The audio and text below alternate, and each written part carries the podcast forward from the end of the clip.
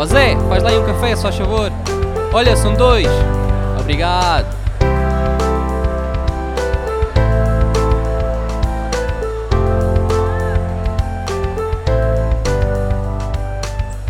Mais um episódio do podcast Conversa por Café e hoje comigo tenho a Patrícia Morteira. Olá Patrícia, vamos começar?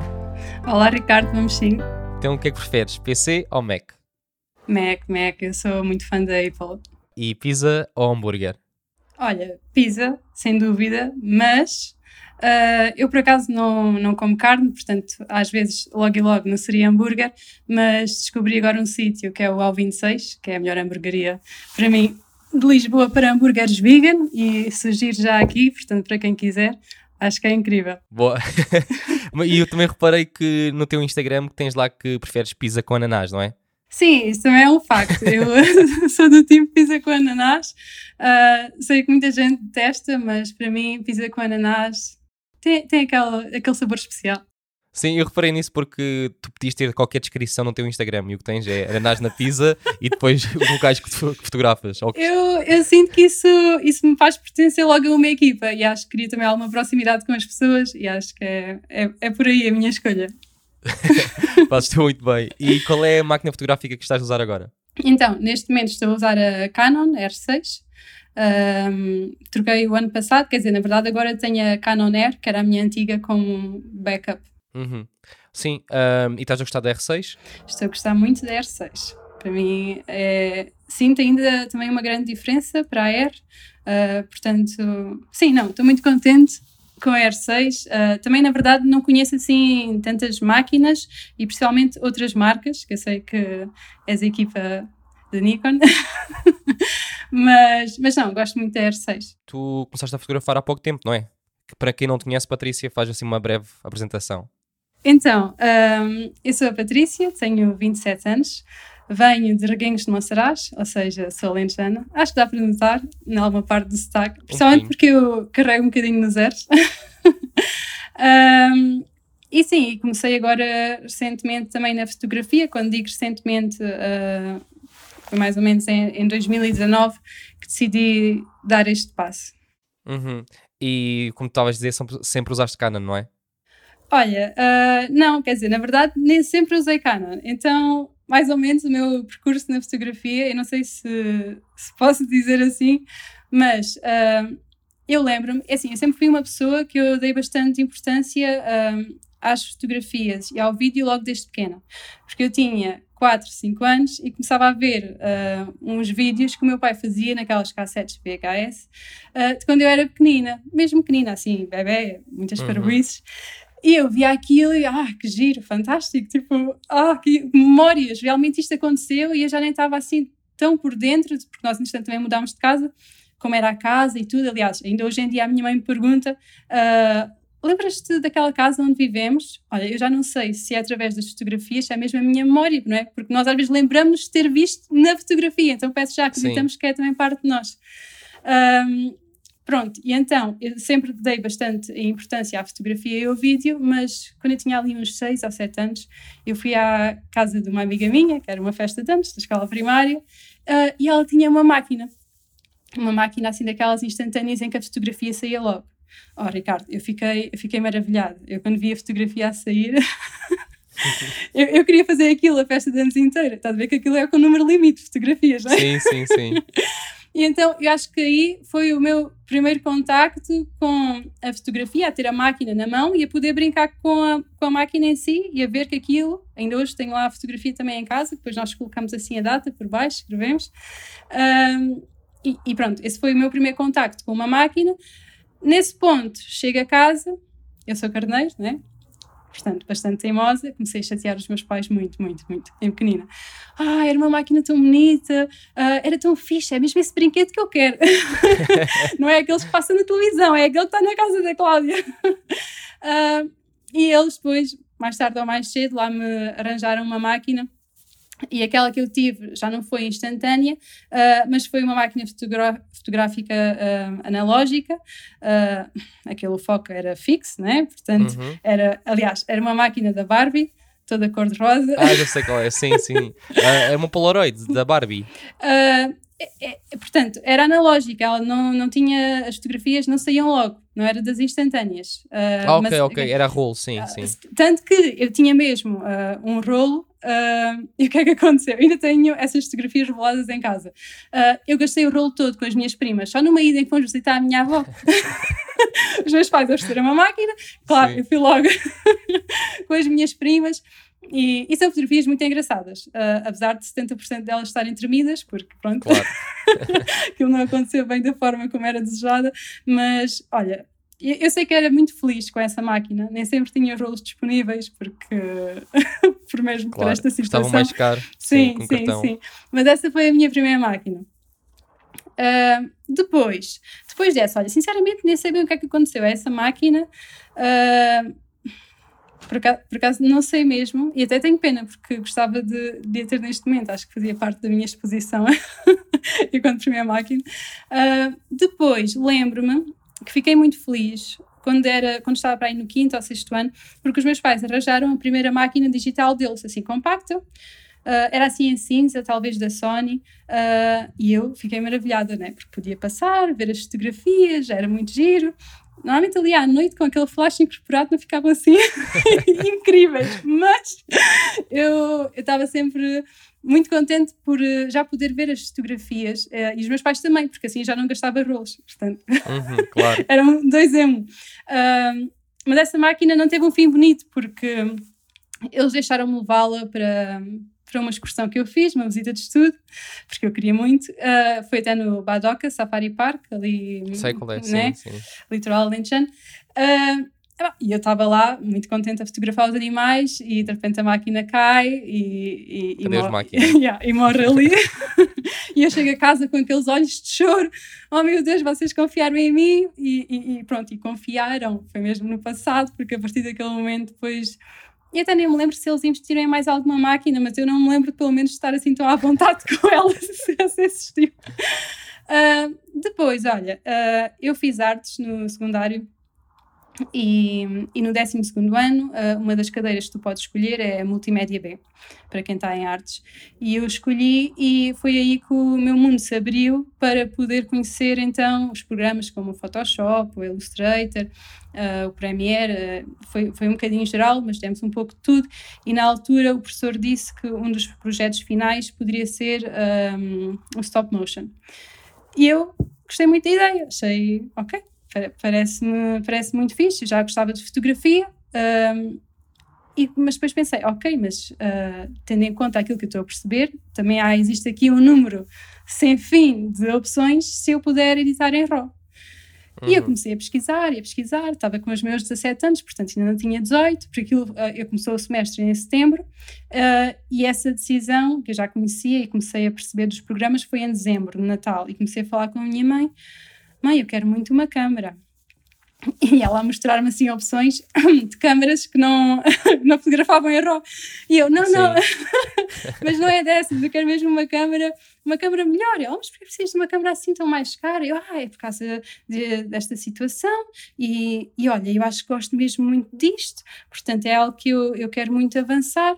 E então fomos as duas até ao banco, porque eu ainda não era maior de idade e queria então levantar algum dinheiro, porque expliquei-lhe mesmo que era uma coisa importante para mim, e lembro-me, e na altura então, quando perguntaste no início da pergunta, e desculpa, alonguei-me imenso. Não há problema. Mas foi aí que comprei a minha primeira câmara profissional, e com a qual trabalhei até 2019. Trabalhei no sentido de ter feito pequenos trabalhos também depois de faculdade, não profissionalmente no sentido de ganhar dinheiro, que foi a Canon 600D e com a lente a 18-55, que é aquela lente kit que vem sempre. Sim, é aquela lente kit que vem sempre, yeah. Mas foi incrível. E então, desde 2011, desde essa altura até 2018 foi a minha primeira câmara. Agora, se me perguntas o que é que eu fiz nessa altura com a câmara, que tipo de fotografia, fotografava muito também as minhas amigas e comecei a fotografar também viagens, porque eu, em 2016 foi quando fui visitar amigos de Erasmus e levava sempre a câmera comigo e adorava. E as pessoas depois aí também já começavam a dizer: ah, Patrícia, tira-me tuas fotografias, porque eu já... És a fotógrafa do grupo. sim, porque eu já gostava e também acho que tenho algum olho para fazer a composição, não é? E pronto, eles acabavam por me contratar para esse tipo de trabalhos, mas acabavam por ser então projetos também mais pessoais e alguma fotografia de comida, porque depois também tive algum interesse por uma alimentação saudável e bonita, e então fazia alguns empratamentos e pronto, olha, essa máquina também não teve um bom fim, na verdade. Então, já começa a ser recorrente contigo. Já começa a ser caro. Então, o que aconteceu até foi, em 2018, estava nos Açores, numa das minhas viagens. Nessa altura até já estava a terminar a minha pós-graduação, que aquilo foi em junho, e estava a pensar em começar a trabalhar, não em fotografia, nem em outra área, mas estava com a máquina nos Açores. Eu não sei, acho que alguém do carro estava a fazer alguma manobra arriscada e eu tinha a máquina no meu colo e depois eu lembro de fazer, espera lá que eu vejo já se vai bater ou não. Então eu saio do carro assim, muito rápido mesmo para ver, vai bater, e a máquina cai no chão. E eu, foi uma dor, Ricardo, é indescritível, mesmo para a altura, mesmo, pronto, não é? A minha profissão não dependia daquilo, mas era a minha primeira máquina. E eu vi mesmo que a máquina caiu e partiu, porque saiu um pouquinho da lente, estás a ver? Sim. Uma lasca qualquer. E eu volto para o carro muito triste, mas olha, até nem derramei uma lágrima, porque eu acho que também tenho... eu acabo por me fechar muito, pronto, isso depois já acaba por ser a minha personalidade, mas custou-me imenso ver aquilo e depois até me perguntar, então, mas e agora? E eu, eu se calhar acho que ainda consigo montar, e eu tentar montar a máquina, a lente na câmera e aquilo não fazia o clique, e eu, mas se calhar ainda dá. Pronto, olha, pelo menos o cartão de memória salvou-se. O cartão de memória salvou-se. Aliás, nesse cartão de memória ainda estão fotografias todas tremidas, porque eu ainda tentei fotografar com a máquina depois, só para ter ideia, se calhar vai lá, vai sim. Pronto, olha, foi aí que essa minha primeira máquina profissional também teve o seu fim. Eu hoje ainda aguardo aqui na minha estante com bastante carinho. Não arranjei porque... Após esse momento, na altura, pedi orçamentos e assim, mas eram bastante caros. Pronto, a máquina também já tinha 7 anos e eu achei, se for para fazer esse tipo de arranjo, mais vale depois acabar por comprar uma outra. Ainda não pensando no investimento que é aquela que tenho agora, mas sim, o equivalente, que na altura foi aqueles 600 ou 700 euros que tinham sido a 600D. Eu pensei, então por mais 200 ou 300 cá, depois compro uma nova. E não arranjei. Depois começo a trabalhar numa área que não tem nada a ver com a fotografia e claramente percebo que não é nada daquilo que eu queria fazer, e é aí que entra também uma amiga minha, que é a Mariana, que ela faz os trabalhos de vídeo, acho que uma vez já tinha falado contigo sobre isso, e ela tinha estado fora a estudar televisão e cinema, portanto parte de vídeo. E ela chega e envia alguns currículos, mas também começa a fazer alguns trabalhos.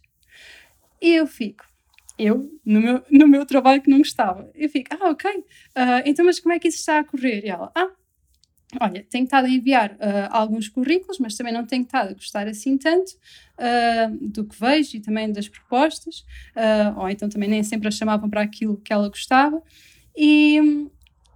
e comecei agora a fazer alguns trabalhos por mim e tentado a correr bem.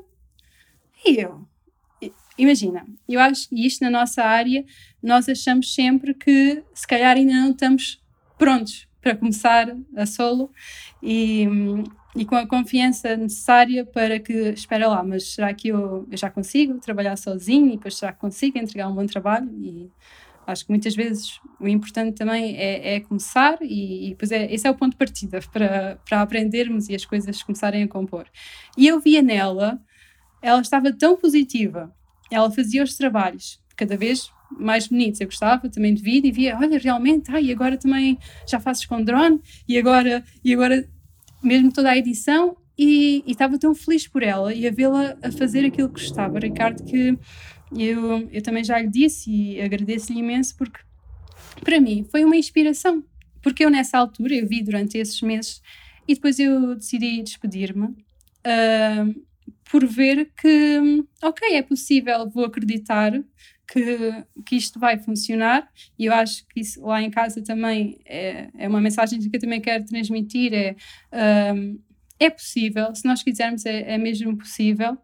E eu acreditei, apesar de não ter tido experiência, não trabalhei como segunda fotógrafa para ninguém, mas era uma experiência no qual eu estava aberta, tanto que eu depois me despedi, eu falei com ela e ela também me disse que, olha, e eu faço trabalhos de vídeo e eles às vezes pedem-me orçamentos também de fotografia, portanto se tiveres material, não é?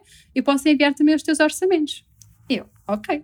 Então eu despedi-me e pensei, então agora vou tentar enviar o máximo, vou comprar o meu material, mas vou enviar imensos currículos para ver se consigo algum trabalho de fotografia dentro desta área aqui em Lisboa, que era onde eu estava na altura e ainda estou, apesar de hoje em dia estar muito entre o Alentejo e cá. E ela diz-me... Não, eu envio então os currículos e ela diz-me, se precisares, envio então também os teus orçamentos. E eu comecei a fazer com ela e comprei o material e aí comprei a minha Canon R, também que vinha com a lente de kit, que era a 24-105mm f4, que eu acho que é uma ótima lente, eu trabalhei com ela até... Sim, essa aí já não é... Não considero bem kit porque é uma lente mesmo muito boa. Sim, não, eu só estou a dizer isto porque às vezes há algumas pessoas que são um bocadinho contra... Não é bem contra, mas acham que uma lente fixa é uma lente fixa e não é que não deixe de ser. Mas é mais profissional do que outras, sim. É, mas eu adorei aquela lente zoom e voltava também para uma lente zoom. Eu agora estou com a 50mm, mas, por exemplo, o Bruno, ele agora vai adquirir então também uma lente zoom e eu acho que é incrível e eu também tenho muita vontade de experimentar essa que ele vai adquirir. Mas pronto, eu já me estou a perder um pouco da minha história. Mas foi aí então que eu me despedi, eu comecei a enviar currículos. Foi muito difícil, sinceramente, essa parte de enviar os currículos. Eu percebo que muita gente acaba por ficar em baixo porque não temos respostas. E eu enviei mesmo muitos só num período de 2 meses, porque, como eu te disse, eu não estive a trabalhar até sentir que, ok, agora eu tenho que me despedir. Eu decidi despedir-me desse trabalho que estava a fazer e então... Mas tu enviavas currículos para quê? Para agências ou era tipo para empresas de fotografia? Era para quê? Também, mas principalmente, eu sei, olha, eu até fui a uma entrevista em que íamos fotografar bebés em creche. Eu mas enviavas então tipo para quê? Era tipo para as escolas também? Também, enviei mesmo para tudo. Não, eu sei que normalmente dizem, nós, e se calhar, e eu acho com muita razão, né? Nós temos também que enviar um currículo personalizado quando nós temos aquela X empresa para o qual queremos muito trabalhar. Mas quando chega um ponto em que estamos desempregados e queremos um trabalho muito, eu comecei a enviar mesmo muitos. Porque se calhar vai-te respondendo um em 50. Às vezes nem isso. Sim. É que... Não, mas isso é interessante porque às vezes o pessoal nem fala disso porque... isso estás a enviar, e houve pessoas de certeza responderam-te, se calhar creche, não é? Como estavas a dizer. Sim. Foi esses os primeiros trabalhos que começaste a fazer mais profissionalmente? Não foi a creche que me respondeu em si, foi mesmo, era uma empresa de fotografia, que agora não me lembro do nome, que fazia fotografias em creche. E tinha ali uma área do concelho. E eu cheguei a ir mesmo, fui fazer lá um dia com eles, a experimentar também fazer essas fotografias. Mas não foi fácil. Eu, sinceramente, eu percebo... Eu acho que dentro da área da fotografia nem sempre é muito fácil começar. É preciso, às vezes, ter os contactos certos. Porque lá está, por exemplo, é como eu te estou a dizer, a Mariana foi uma grande inspiração, mas também foi o primeiro passo. Porque ela, ao enviar o meu orçamento de fotografia para as pessoas que já precisavam, eu comecei assim a fazer eventos. E de outra forma, é possível, claro que tem que ser possível, mas é mais complicado. Sim, eu acho que é muito como estavas a dizer também, que é, alguém pode dar a mão, não é? Como estavas a dizer, mas também se não fizeres por isso, essa mão não chega. Sim, Tens de trabalhar por isso também e tu também, como estavas a dizer, não foi só por ela estar-te a ajudar que tu não tu não enviavas o teu currículo, não é? E estavas sempre a enviar, a mostrar o teu trabalho. Acho que isso também é muito importante. Sim, não, eu continuei a enviar bastantes currículos e a tentar, mas pronto, eu vou mesmo ser sincera com vocês, foi mesmo muito difícil. Eu tinha-me despedido há 2 meses e eu pensei, ok, eu já estava comecei a fazer alguns trabalhos com a Mariana, com o material que tinha, mas eu pensei, isto não é suficiente para pagar as contas e para me preencher o tempo. E então o que fiz nessa altura, e tentei que fosse o mais perto de casa possível, foi arranjar um part-time em loja, neste caso foi supermercado. E aí depois eu pensei, ok, então vamos lá a isto, eu vou arranjar um part-time, volta a não ter nada a ver com a minha área, mas isto é para garantir que ao final do mês, ok, estou relaxada, correu tudo bem no sentido em que pelo menos não estou a ter dívidas, né? Tenho as minhas contas pagas. Sim. E também me dá algum boost de energia, porque acabo por conhecer outras pessoas e haver outras realidades, e até às vezes não gostar tanto do trabalho que estás a fazer dá-te mais força. Quando chegar a casa, ai meu Deus, vou deixar este trabalho, vou trabalhar tanto. E então, olha, na altura eu até me lembro, ok, vamos então arranjar um part-time, e o que o part-time seja à noite. Isto porquê? Depois acaba por ser também um bocadinho de estratégia, né, de cada um de nós. Eu sou uma pessoa das manhãs, eu gosto de acordar cedo. Eu sei. Quem está a ouvir isto pensa que nós não nos conhecemos, mas nós somos amigos e depois já podemos contar a história como é que nos conhecemos, mas eu gosto muito de acordar cedo e eu sou uma avó. Eu depois das 9 da noite estou preparada. Tipo a caminha, sem telefone, sem nada. É uma realidade... E é a forma como eu me sinto bem, e eu acho que nós devemos sempre respeitar esta parte, porque eu tenho, por exemplo, olha, essa, novamente a Mariana, ela fica bem feliz, eu estou sempre a falar nela, não faz mal.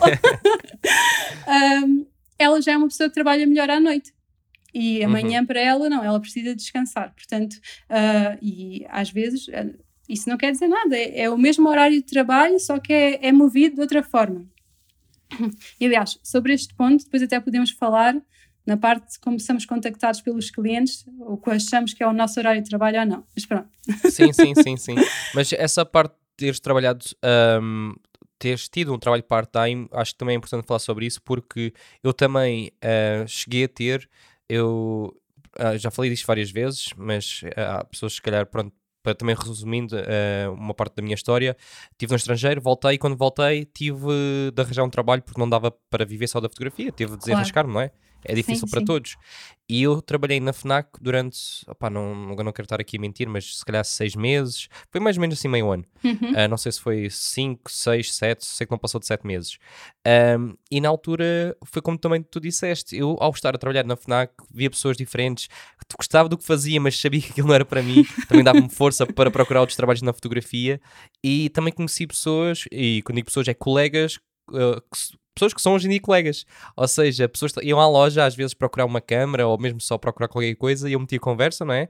E depois vimos que tínhamos coisas em comum, e se calhar está uma pessoa agora a ouvir este áudio que me encontrou na FNAC, e eu acho que isso é super engraçado, porque a partir daí também nos dá mais força, não é? Para lutar por aquilo que nós queremos, e certeza que aconteceu contigo. Começou a aparecer mais trabalhos e também começaste a procurar mais. Sim, sem dúvida. E olha, eu até te digo mais, disseste... a clientes que apareciam lá na loja e que agora hoje em dia são colegas, os meus colegas de trabalho hoje em dia são meus clientes, porque eu estava lá, eu mostrava-lhes os trabalhos que ia fazendo, eles sabiam que eu fazia trabalhos dentro da fotografia, entretanto ela ficou grávida e eu já fiz bastante sessões quando ela, agora as meninas, que aliás já tem 2, que é as festas de aniversário. Tenho uma outra colega que agora ficou noiva, ainda há dias também entrou em contacto comigo a dizer que tinha muito gosto em que fosse eu a fotografar. Portanto, eu acho que é sempre bom estas experiências e é o que nos forma enquanto pessoas.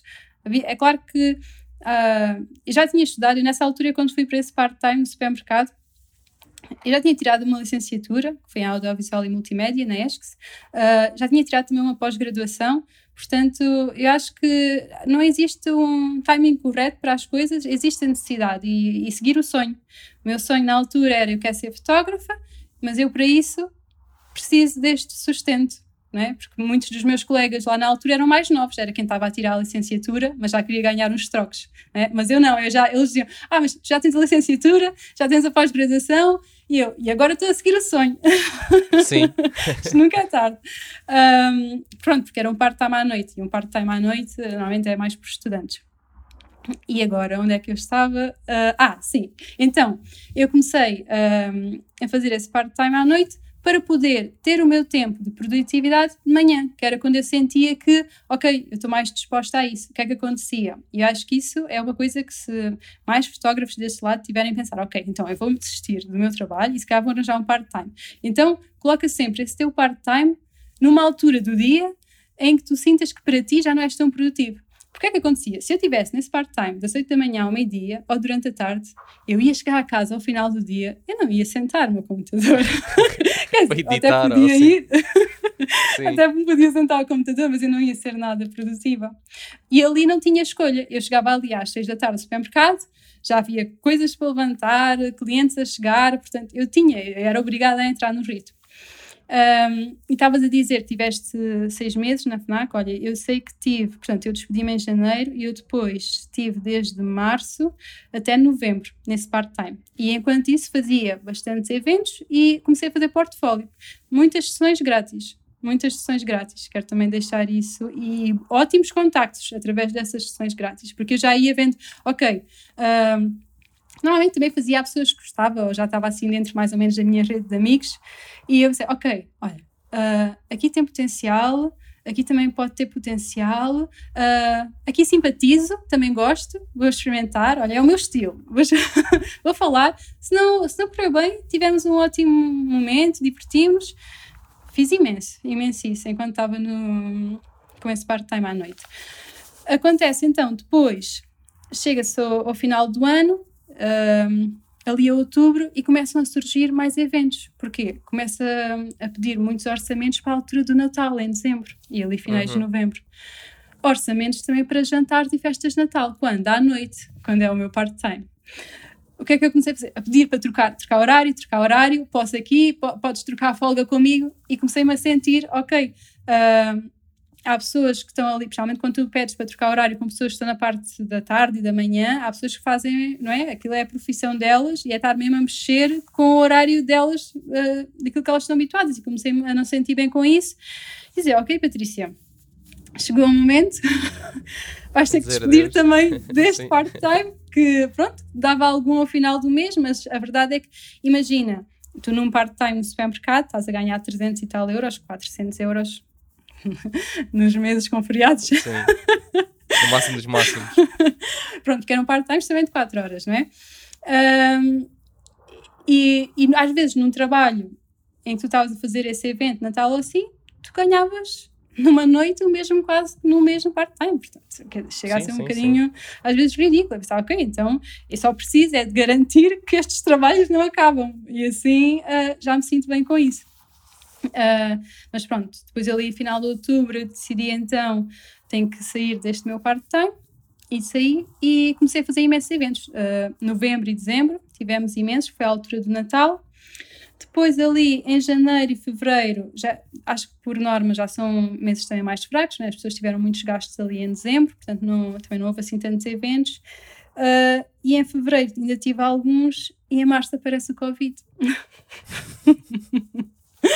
E em março aparece o Covid, não é? O que é que uma pessoa tem a dizer sobre isso?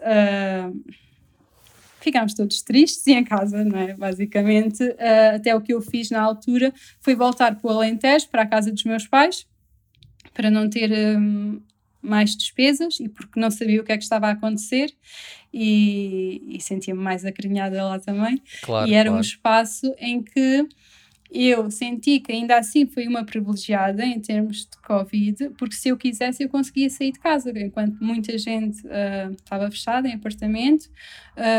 Sim, ali vive na cidade, nas grandes cidades. Sim, ali em Reguengos eu conseguia sair, eu fazia os meus passeios higiênicos, e aí continuava também às vezes a fotografar, quando ia para o campo, mas... E assim, eu nunca me desmotivei do género, afinal, Patrícia, foste precipitada, se caso estivesses num emprego agora não tinhas ficado sem receber e agora nem sabes o que é que vai ser da fotografia. Mas estava um bocadinho preocupada, não é? Porque sentia, e acho que todos sentimos, que estava tudo um bocadinho em stand-by e o que é que vai acontecer. E então, assim que me foi possível voltar, voltei mesmo em força. Voltei a fazer trabalhos gratuitos, alguns, tudo o que eu visse que pudesse acontecer para me ajudar a espalhar também o meu contacto. E olha, foi aí nesse verão que eu comecei a receber orçamentos, e é tão bom, é uma sensação indescritível. Acho que quando tu começas a receber mensagens a dizer: "Olá Patrícia, gosto imenso do teu trabalho, gostava muito que me fotografasses, estou grávida", ou assim. Eu, quando recebi a minha primeira mensagem a dizer isso, eu fiquei oh meu Deus, estava tão feliz. Pronto, olha, e foi nesse verão de 2020. Comecei a fazer muitos trabalhos, principalmente de maternidade, famílias, bebés, crianças. Explorei um pouco tudo o que é ligado à família, porque eu acho que se calhar nem disse isto na apresentação, mas o meu foco é mais as famílias. A parte das famílias, sim. Sim, e comecei com os casamentos o ano passado, mas para mim, eu não sei, não é? Nunca se sabe como é que vai ser o dia da manhã. Mas eu nunca vou querer deixar as minhas famílias, porque acho que é algo que me faz mesmo muito feliz. O dia dos casamentos também, é incrível. Mas as sessões com as famílias faz-me sentir, quando às vezes acontece uma sessão e outra, que também faço parte daquela família. Sim, sim, sim. e pronto, é uma sensação. Acho que não há mal. Sim, acho que não há mal com isso. Acho que depois que cada um de nós tem aquele core, vá, que gosta mais de fotografar, e não quer dizer que não gosta dos outros, não é? Sim, tem aquele miminho especial por aquela área, vá. É, não, mas às vezes há colegas, né, que, ok, sou fotógrafo de casamentos, sou fotógrafo, pronto, neste caso, sim, famílias, ou até só de newborn, assim. Sim. Sim. Para mim, por exemplo, eu já fiz algumas sessões de newborn e não é fácil. E não é mesmo muito fácil, principalmente na expectativa que tu vais em relação ao teu tempo, porque uma coisa é, imagina, podes marcar uma sessão com um casal ou com uma família que tem umas crianças mais velhas, que às vezes faz uma birra ou não, mas ok, tu sabes que ali naquela hora e meia fazes uma sessão. Com um bebê newborn eu cheguei a estar 5 horas a 6 horas na casa da cliente, porque também não queria ir embora sem... Não podes dar uma palmada no rabo do bebê e dizer: "Olha, cala-te, deixa-me tirar-te fotos", não tinha ir embora. Não podia ir embora sem material que eu achasse que fosse bom para editar e para entregar. Sim. E é uma logística completamente diferente, olha... Pronto, eu acho que depois quem acaba por se ficar profissional também de newborn também já não faz como eu, que às vezes acaba por ter uma sessão e passado 2 a 3 horas tenho outra, mas sim, guarda, se não o dia, pelo menos amanhã ou à tarde, ok, é este bebê, vamos ver o que vai acontecer. Sim, normalmente, agora a minha memória está a falhar, eu acho que não falei com ninguém ainda que faça mesmo só newborn, mas eu sei que muitas pessoas fazem isso, sim. Guardam se calhar tipo uma manhã inteira e uma tarde só para um bebê, porque nunca se sabe também. Como tu disseste, pode demorar 2, 3 ou 5 horas. É. Aquelas coisas que é muito imprevisível. E tu disseste que estavas em Reguengos de Monsaraz, que é, pronto, é a tua terra, voltaste no Covid e foi aí que começaste a fazer mais trabalhos na tua terra? Sim. Porque... Sim, força. Desculpa, já estava a interromper. Mas sim, olha, essa é uma outra situação também engraçada, porque eu, durante a minha adolescência, nós temos sempre aquela ideia, eu acho, quando somos mais novos, e às vezes há pessoas mais velhas que acabam por ter isto, mas eu não acho que seja correto, que é o bom está lá fora. Então, eu ali, entre os meus 13 anos, né, adolescência, até aos 18, eu depois vou para Lisboa. Lisboa que é... aqui no Alentejo também não se passa assim tanto, não tenho acesso a tantas coisas, não conheço tanta gente. Não há internet, não há água. É muito parado. Não, em Lisboa é que vai ser. E as coisas são engraçadas. Quando eu volto, nessa altura do Covid, eu... Ai, mas isto é incrível. Até é bonito para fotografar. Sim, não é? Começamos a ver as coisas de outra forma, começamos a ver, existe aqui uma paz e uma liberdade, e isso foi mesmo verdade, não é? Porque eu tanto poderia sair e sentir-me mesmo assim, que estava em segurança, e comecei a apreciar, sabes? Comecei a apreciar, e acho que isso também se vai construindo com a personalidade, mas eu comecei a gostar de... estou tranquila, é uma zona que me inspira, é uma zona que me dá boas energias, é uma zona bonita. Normalmente, como é uma planície, também tem um pôr-do-sol também incrível, qualquer sítio que tu vais. E depois criaram a Albufera do Alqueva, não é? Para as pessoas saberem, é o maior lago artificial da Europa, tínhamos falado há pouco, isso dá cenários incríveis, além que depois também, acho que foi agora há uns 3 ou 4 anos, também começaram a criar as praias fluviais, portanto, nós temos ali também um pouco do cenário de praia, temos um pouco do cenário de campo, e eu comecei, isto tem todas as condições para fazer aqui um ótimo trabalho. E aí comecei a mostrar o meu trabalho e, na verdade, as primeiras pessoas também começaram a falar comigo e a enviar-me essas mensagens, eram pessoas lá, eram pessoas que já tinham confiança também em mim, no sentido em que me conheciam, que eu era da terra, e depois gostavam do meu trabalho, é óbvio, né? E então enviavam-me mensagem e eu ficava super feliz. E também me comecei a sentir mais acarinhada e essa onda de amor, por assim dizer, fez-me ainda gostar mais de estar em Reguengos e eu usufruir de todas as condições que aquilo tinha para fazer o trabalho que hoje em dia faço. Acho que é isso. Uhum. Sim, não, faz sentido, porque é daquelas coisas, e tu disseste bem, que nós pensamos sempre que as grandes cidades é que têm o trabalho todo, não é? Precisamos ir para as grandes cidades para trabalhar. Não é mentira que tem muito trabalho, mas também as terrinhas, por assim dizer, também têm trabalho. Nós, tipo, às vezes gostamos de olhar para o prato do outro, não é? Para o prato do lado e pensar, aquele é que está a comer bem, deixa-me tirar um bocadinho do prato dele. Mas eu vejo isso também cá em baixo, porque... eu trabalho mais na zona de Faro e vou às outras cidades assim ao redor, mas tenho colegas de Portimão que trabalham tipo naquela zona, e para mim eu penso assim, será que eu trabalho em Portimão?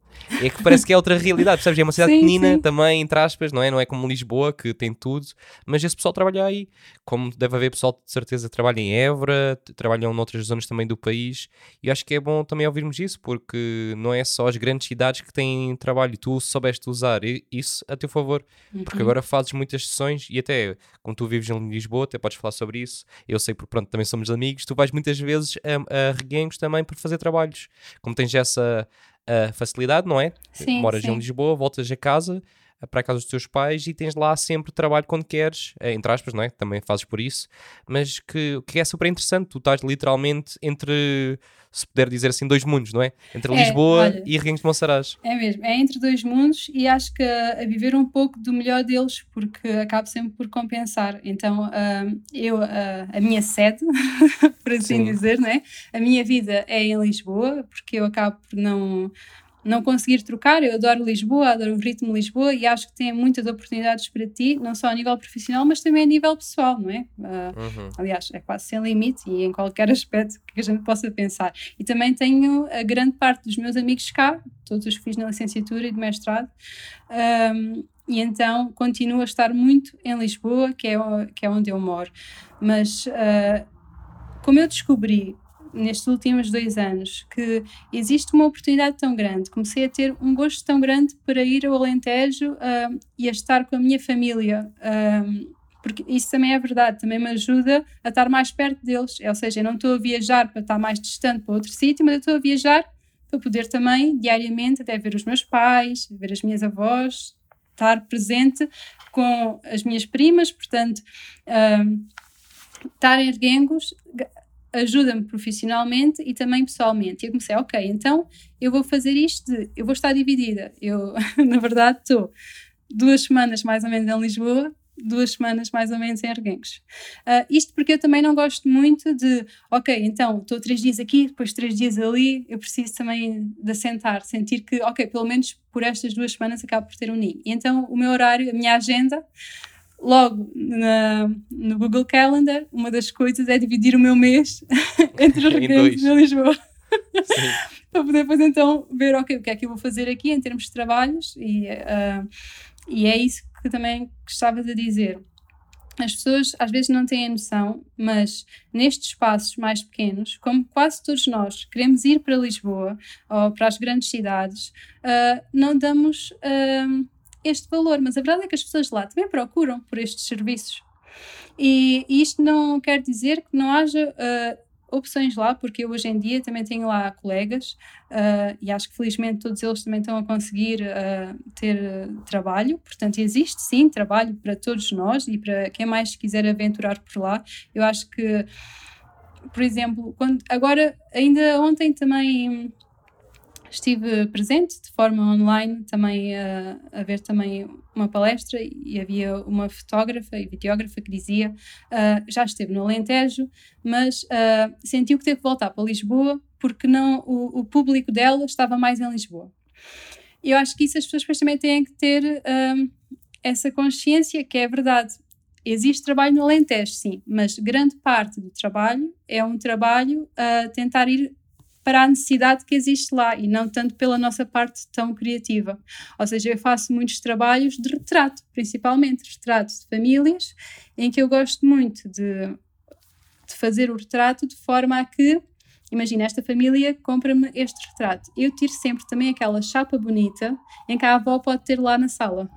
Uhum. Deles todos de frente sentido. A sorrir para a câmara. Eu sei que hoje em dia é aquela fotografia mais documental e espontânea, que eu adoro, que eu adoro mesmo, e temos imensos colegas que eu adoro ver o trabalho, e eu também no futuro, quem sabe, não é? Nós nunca sabemos o dia da manhã, mas eu para já, eu vejo também existe muito esta necessidade, que é tentar fazer um bocadinho da fotografia que é tradicional, mas com uma edição e toda uma sessão, ou seja, uma galeria à volta disso mais moderna, mas ainda assim ter aquele retrato bonito. E pronto, e acho que o meu estilo é bastante romântico e amoroso, essencialmente, aquelas cores mais pastel, e isso tem sido algo procurado, pelo menos na zona de Reguengos e ali também à volta, mas depois também vai sempre depender. Eu estou a dizer isto porque existe sim procura de trabalho, mas vai sempre depender um bocadinho também do estilo, porque também às vezes, já como é que eu posso dizer isto? Um estilo muito diferente pode não ter tanta procura lá, não é? Porque o que é normal, sim. Acho que me estás a perceber o que eu quero dizer. Sim.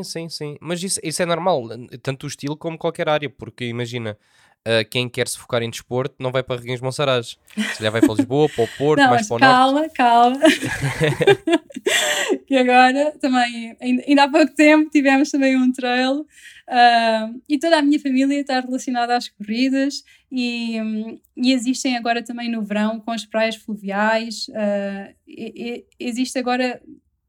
O que é que quer dizer com isto? Antigamente era só a natação e o basquetebol, pelo menos da minha experiência, até posso estar aqui a dizer alguma coisa de errado e depois vai-me dar na cabeça, mas era só isso, e agora já começam a aparecer também outras modalidades e a usar a Albufeira do Alqueva para isso, principalmente tudo o que for mais aquático, mas sim, percebe? Sim, é claro, não, claro que há, imagina, claro que há esses esportes todos, mas o que eu quero dizer mesmo é, imagina, para tu fazeres quase vida, não é? Estás a fotografar um desporto, eu vejo isso com colegas aqui no Sul, que gostavam de fotografar mais jogos de futebol, porque pronto, aquelas áreas também que...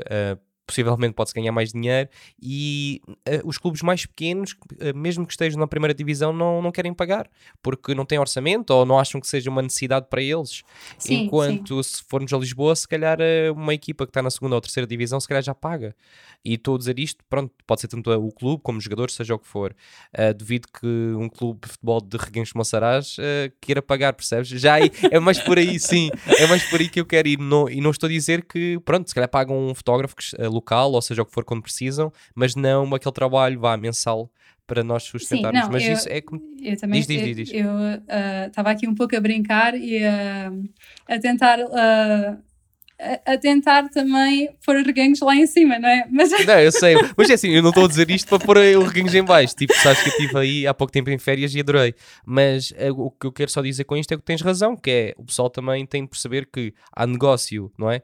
Em todas as terras e em todas as áreas, mas também tem de ver bem, e tu falaste muito bem, gostei muito do que tu disseste, daquilo de típica, fazer aquela típica foto para a avó, não é? Sim. Para a avó ter em casa, isso é verdade, são aqueles pequenos toques, eu sei disso no meu lado, mas em vez de ser de famílias, como eu faço muitos casamentos no Algarve, eu sei que tenho que fazer aquela foto chapa que eu não gosto, não é não gostar, mas preferi não fazer, sei que me entendes, que é aquela foto na praia com F, sei lá, 5.6, que é para estar tudo focadinho para eles verem as rochas e o mar e o céu azul, e é aquela foto que eu tenho de fazer.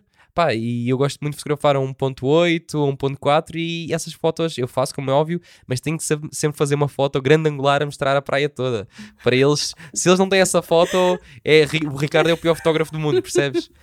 E contigo é igual, é aquela foto chapa que é preciso, é normal, depende de zona para zona. Estava a dizer da abertura e até gosto de me fotografar em 1.2. O Bruno está sempre a dar-me na cabeça porque às vezes é excessivo, mas pronto, uma pessoa tem essa possibilidade e não resiste, mas sim, é como estavas a dizer, mas é assim, eu por acaso, eu até gosto dessa fotografia, agora para mim enquanto artista, pronto, é essa a fotografia, qualquer pessoa podia chegar lá e pedir essa fotografia, só não tem, é as minhas cores, terá outras sim. Tão boas, mas diferentes.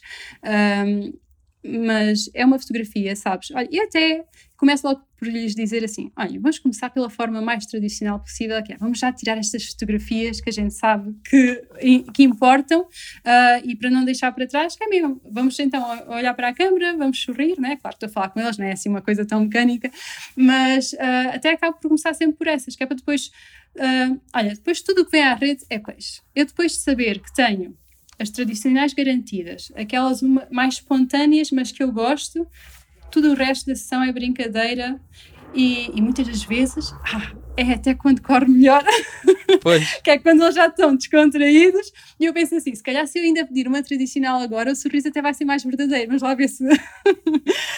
Mas começo sempre para garantir essa parte, que é para dizer, ok, agora também já estou mais descontraída, vamos ver até que ponto é que dá. Mas sim, eu acho que é uma fotografia importante, olha, e sinceramente eu continuo a achar que é uma fotografia importante e que nem sempre as pessoas têm essa possibilidade.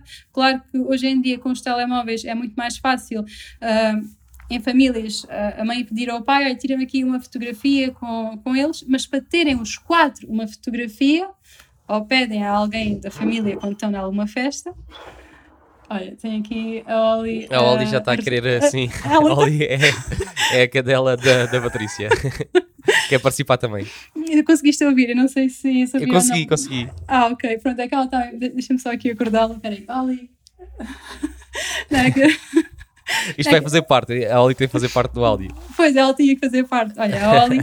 Isto também é outra história engraçada. Meu Deus, que ia-me alongar, mas eu vou dizer isto muito simples.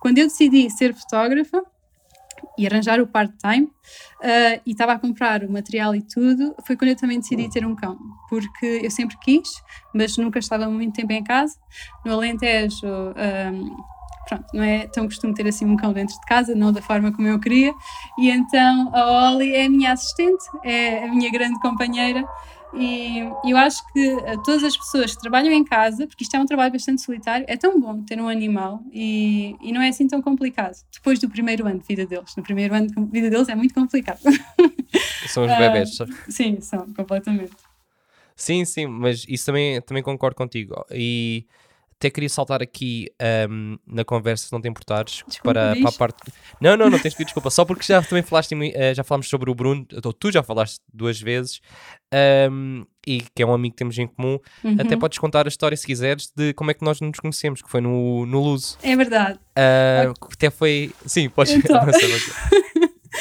Grande Bruno, ela também vai ficar muito contente. Então, basicamente, olha, eu o ano passado já estava a trabalhar e era até como eu agora estava aqui a pegar neste assunto, que é o nosso trabalho é bastante solitário, pronto, eu tenho a Oli em casa, mas ela nem sempre responde a tudo aquilo que eu quero dizer.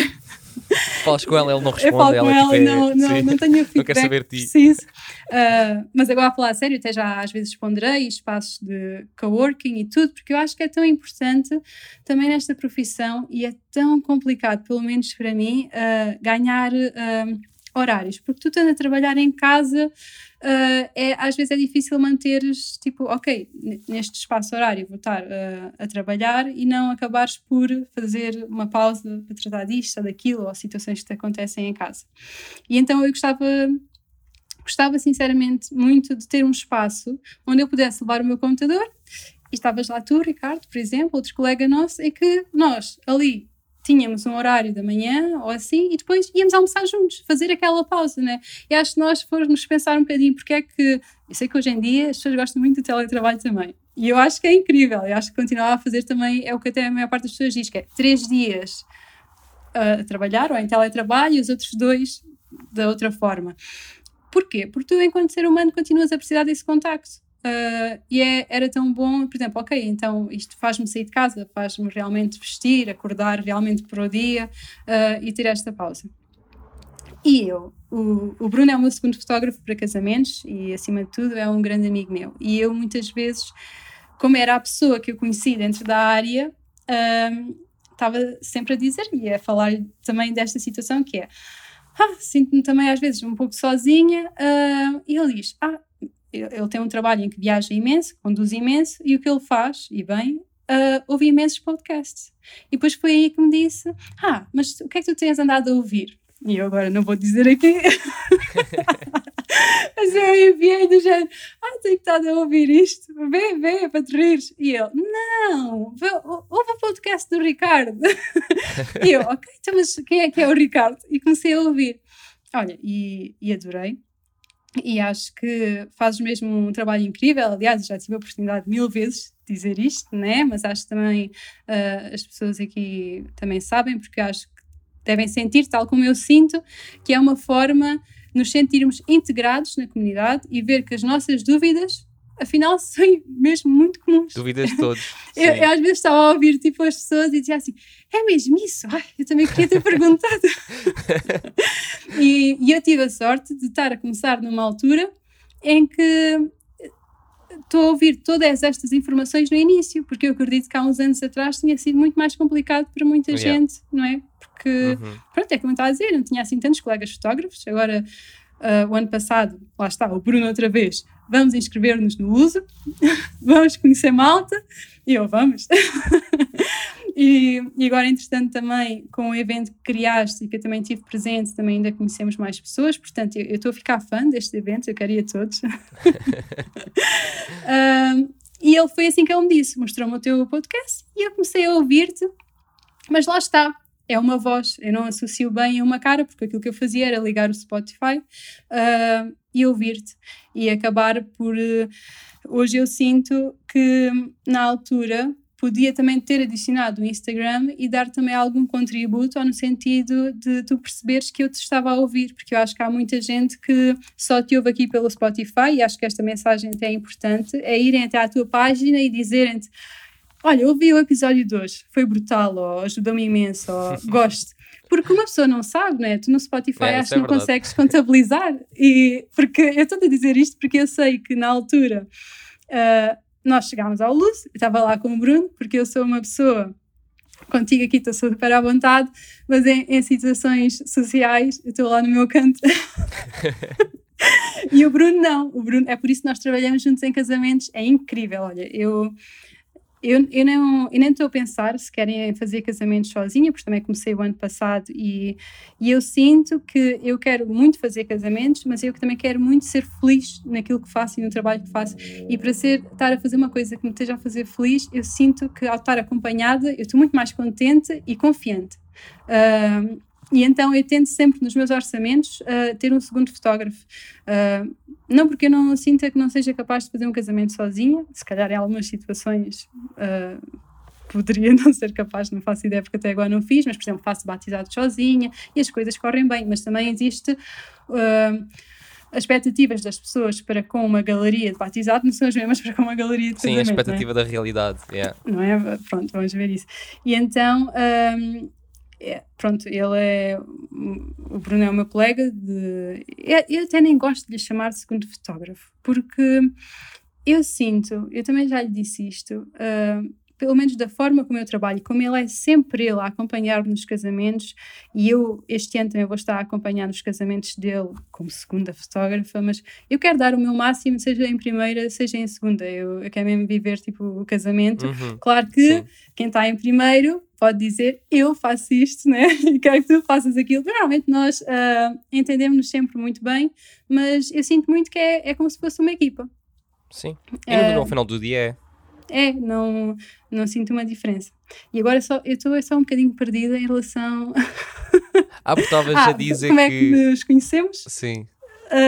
Ok, então ele falou-me do podcast e disse-me outra vez, ok, vamos ao evento do Luso. E fomos. Então eu estava lá no meu canto E o Bruno começa a olhar para ti e disse-me, é o Ricardo. E eu, é o Ricardo? É o Ricardo do podcast. E o teu nome no meu telemóvel ficou... Ainda é Ricardo do podcast. Ainda é Ricardo do podcast. E ele vai falar contigo e dizer, olha lá, tu és o gajo, não é? Não sei como é que ele te perguntou, és o gajo do podcast? E tu, sim, sim. Então foi aí que nos estávamos todos a conhecer. E eu fiz aquela conversa há pouco, porque eu acho que as pessoas perdem um bocadinho... Não, tu perdes um bocadinho a noção até de quem é que segue ou não segue, ou quem é que conhece o teu trabalho, porque lá está, nós estamos todos muito habituados, vamos ao Spotify, ouvimos o episódio, feito. E se calhar estamos há meses, que era o meu caso, a ouvir-te, e tu não fazias ideia, porque eu nunca me tinha manifestado em relação a isso, só ali é que falei contigo quase como se fosse já meu amigo. Sim, depois nós temos aquela situação de... eu conheço, quer dizer, não é eu conhecer tudo sobre ti na tua vida pessoal, mas depois de te ouvir tantas horas, ter sido conteúdo tão útil para mim, que eu, pronto, nós já somos amigos, não é? Podemos já falar. Abertamente, estar à vontade. Tal e qual. E pronto, e foi assim que nos conhecemos.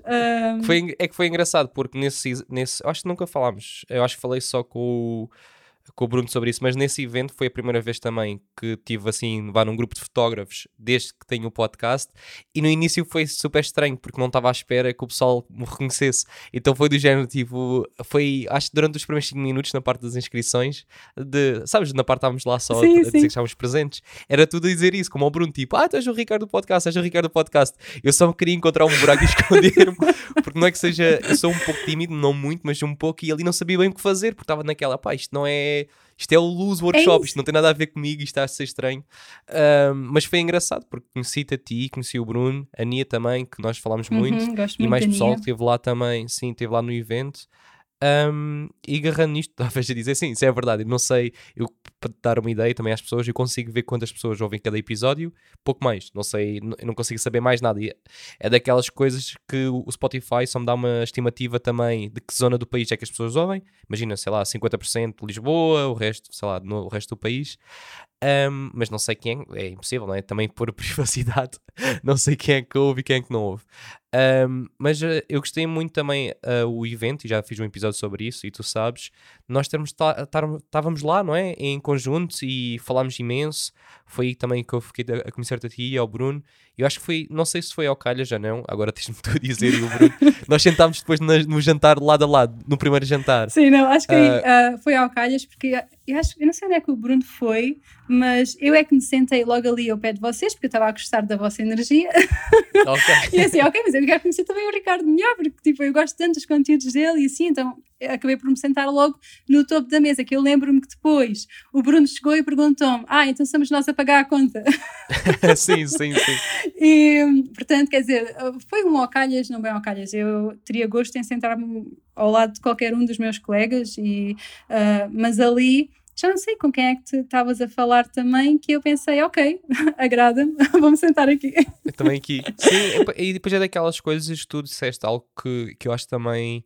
que é verdade, e tu sabes que eu já bati várias vezes nessa tecla, que faz falta a comunidade também se juntar, e às vezes nesses workshops, nas palestras, é bom porque temos esse contacto com os colegas, o que é sempre importante. Tu também já mencionaste que às vezes sentes sozinha também, outros colegas também, já várias pessoas falaram nisso aqui no podcast, e é verdade, e às vezes nestes eventos nós também conseguimos cara a cara, trocar ideias, falar com as pessoas, conhecer-nos, não é? E isso ajuda imenso. E olha, eu estou contigo no Coworking Space, por acaso antes do Covid, cheguei a frequentar um espaço, pronto, o Covid apareceu e o espaço aqui em Faro fechou, mas acho que é verdade, falta este sentido quase de a comunidade juntar-se, percebes? A comunidade já se junta, mas às vezes sinto que é pouco, e é por isso que eu também... E tu sabes, já fiz o tal evento do podcast, tu foste em Lisboa, por isso mesmo, por sentir que nada, e como é óbvio não vou falar mal dos workshops, porque não é isso que eu quero dizer, nada contra os workshops, mas às vezes falta só mesmo aquele convívio de bora juntar o pessoal, é quase como se fosse uma jantarada, mas além da pizza, dos hambúrgueres, seja o que for, o pessoal está ali a conversar sobre os problemas que temos da área, aquilo que podemos melhorar no nosso trabalho, e eu acho que isso tem, sei lá, isso ajuda-nos a perceber que não estamos sozinhos, como tu já contaste aqui um pouco do processo da tua vida profissional, vá, no lidar à fotografia, algumas etapas que fizeste, e até partilhaste aqui algumas informações que eu acho que quem tiver a ouvir consegue apanhar, que são boas dicas. Acho que faz falta às vezes ouvirmos isso, porque às vezes estamos no nosso sítio, se calhar está alguém, vá, Alentejo, está alguém em Évora, Beja, ou noutra terra qualquer, Mértola, a ouvir e pensar assim, se calhar ele tem razão, se calhar tipo, aqui eu consigo me safar e fazer alguns trabalhos. Porque às vezes falta falarmos com pessoas da área, não é? E nós não sabemos. E quem diz arranjar trabalhos diz valores, porque nós já falámos também sobre valores. Às vezes é difícil saber que valores cobrar, não é? Se estás a começar, tu nunca sabes. Não sabes mesmo. Eu estava perdida. Eu começava a ver aqueles vídeos e depois também não existe, pelo menos do meu conhecimento, muitos vídeos em português, Portugal, sobre todas estas etapas de como começar um negócio, e principalmente dentro da fotografia. Ou seja, eu estava a seguir imensos também brasileiros, estrangeiros, para ver o que é que eles me diziam, e até chegava àquele ponto então e depois como é que se entregam as fotos ao cliente? É uma galeria? É uma pen? É uma caixinha? A caixinha deve ser personalizada, não é? Depois havia pessoas que punham um cheirinho e tudo, que é para marcar a diferença. E eu, sim, ok, não sei se quero ir por aí, mas boa informação, pelo menos é uma forma de fazer as coisas. E pronto, eu não tinha ninguém ao pé de mim com que eu pudesse falar muito, porque esse primeiro contacto foi a Mariana, que é uma das minhas melhores amigas, mas ela era de vídeo, não era bem fotografia. E depois o Bruno também já tinha muita experiência, mas ele continuava a ter um trabalho principal, portanto também não estava a fazer a vida dele como fotografia e este tipo de entregas, era quase tudo online. E então eu pensei, ok, com quem é que eu vou falar também destas situações? Por isso é que eu fiquei tão feliz na altura quando vos conheci e comecei a ouvir o teu podcast, que foi mesmo o primeiro contacto com outros fotógrafos que falavam abertamente, e é por isso que eu também gosto tanto deste podcast, porque nós não estamos género, eu sou isto, isto é o meu trabalho. Não, nós não nos estamos a tentar vender a nós próprios, nós estamos a mostrar também as nossas fragilidades aos nossos colegas e dizer, olha, se calhar falhei aqui, se calhar teria feito de outra forma, se calhar tantas situações. E acho que isso é mesmo muito importante para então sentirmos este lado humano. E eu às vezes sentia quando terminava a conversa, pronto, se calhar eu vou contactá-la pelo Instagram e vou perguntar se podemos ser amigos ou amigas, só para poder continuar também a falar sobre estas situações, porque ainda há mais por onde descobrir. E, por exemplo, estavas a perguntar no Alentejo. No Alentejo também existem outros fotógrafos, e até há um deles que eu também gosto muito, que é o Fábio. Gosto muito do trabalho dele, mas ele, por exemplo, também tem outro trabalho full-time, e uma vez eu já cheguei a tentar marcar alguma coisa com ele, mas ele, quando consegue, é ao fim de semana. O que é que acontece para mim nos meus fins de semana? É quando eu tenho mais trabalhos aglomerados também em Reguengos, portanto, às vezes nem sempre batia certo para conseguir marcar as coisas. Então depois estava em Lisboa. Às vezes nós, enquanto fotógrafos, também queremos combinar coisas com os nossos colegas, depois é complicado, às vezes até mesmo com os nossos amigos. Então, em alturas do verão, enquanto tu tens os teus fins de semana cheios e vês toda a gente a divertir-se ao fim de semana, que é quando tu estás a trabalhar mais, e depois, ou então dizem-te, olha, eu saio do trabalho às 6 e tal, é quando posso. Eu, porreiro, tipo, às 6 e tal é quando eu tenho que ir até à Praia da Ursa, até à Fonte da Telha, para conseguir fotografar no pôr do sol. Portanto, também não consigo ir tomar um copo nessa altura. E depois, se calhar, quando voltas, também passei a meio da semana, já é um pouco tarde. Portanto, eu quando digo o espaço também do coworking, é ter no nosso sistema em que trabalhamos durante o dia, isto sem ser fim de semana, também algum contacto, porque de resto fica um pouco complicado, né? Se estás a trabalhar por conta própria, ao fim de semana vais para as sessões sozinho. Mas olha, eu acho que nas sessões eu sinto, às vezes quando passo muito tempo sempre a editar, quando eu vou e faço sessões, é tipo, enche-me de energia. Uma levada de ar fresco, não é? Sim, sim, porque depois trabalhar no computador é um trabalho solitário e também te faz pensar muito. E se tu às vezes tiveres aquele síndrome do impostor ou assim, às vezes também podes começar a ficar negativo. Se calhar já mudava a minha edição, se calhar já fazia isto diferente ou assim. A não confiar tanto nas tuas capacidades. E quando tu vais ter com o cliente, fazes a sessão, depois no fim corre super bem, eles também gostaram imenso e recebes aquela mensagem a dizer, olha, curti imenso, foi tão fixe, estou desejando ver as fotos, que é aquela pressão boa, mas pressão.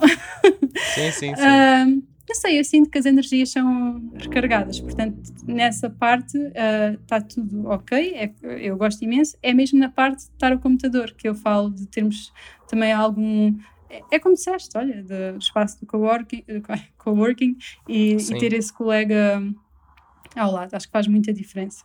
Mas pronto, cá em Lisboa é caro.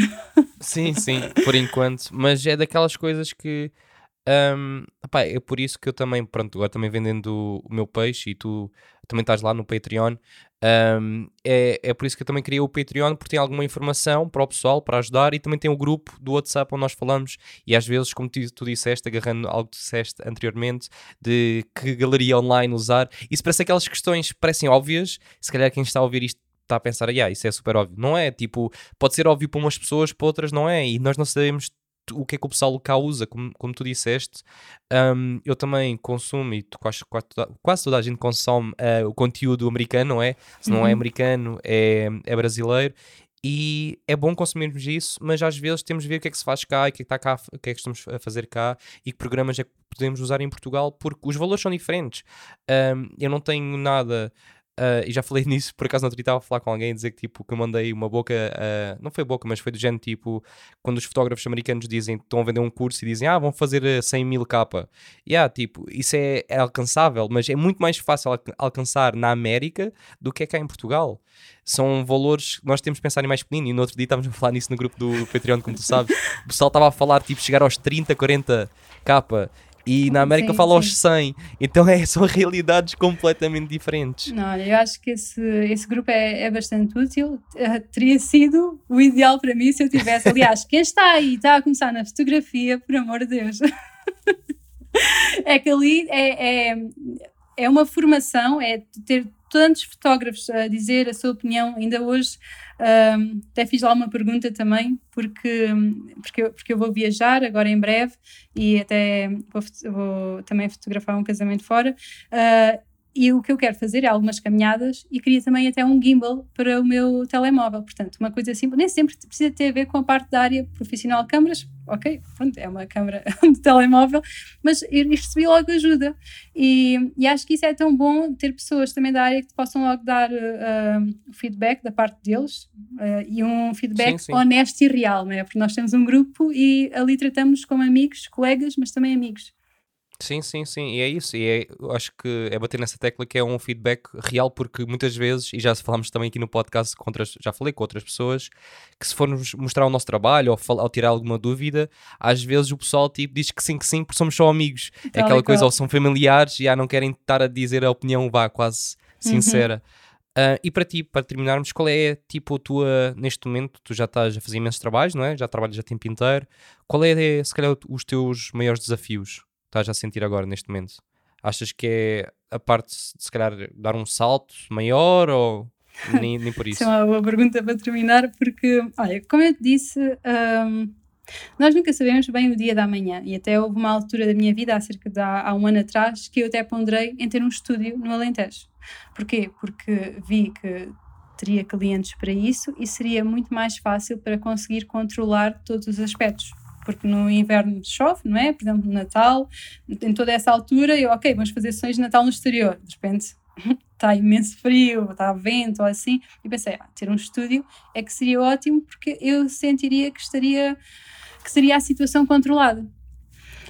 Hoje em dia, eu adoro trabalhar com a luz natural cá fora. Faz-me também sentir bem quando vou para o campo ou para a praia. E penso, espera, ter um estúdio é ter mais encargos, e também